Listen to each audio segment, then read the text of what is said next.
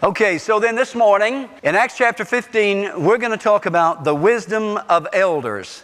And after, after the last few hours since sunup, the Holy Spirit has impressed upon me this saying, and I, I, will go back and I will change the name of this message after this. And I will call it His Grace is Enough. And you'll see why as we go through this. The wisdom of the elders. The importance of godly leadership is again underscored in Acts chapter 15. We see the New Testament church grappling with the issue of receiving Gentiles into the fellowship without requiring them to be circumcised. Somebody say, Thank you, Jesus. Thank you.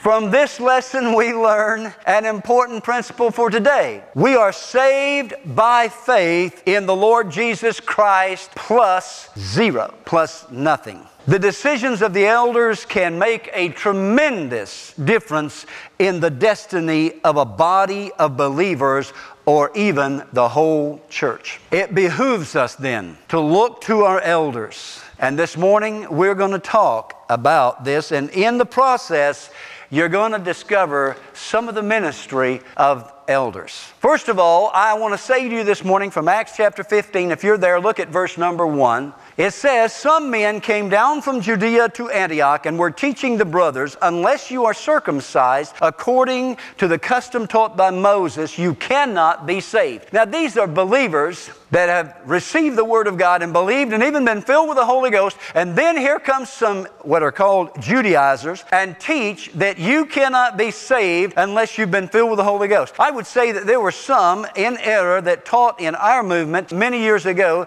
that you couldn't have the Holy Ghost unless you spoke in tongues. Listen to me. If you are saved, the Holy Spirit lives in you. You cannot be saved without the Holy Spirit living in you. His desire is to fill you.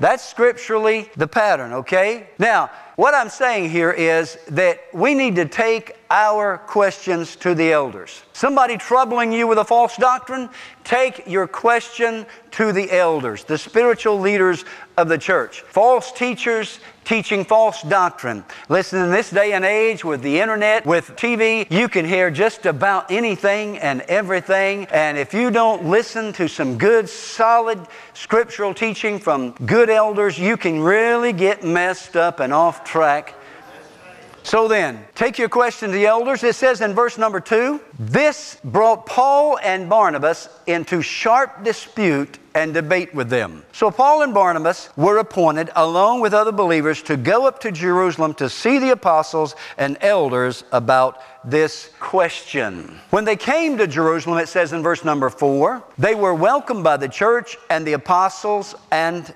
elders, to whom they reported everything God had done through them. Take your questions to your elders.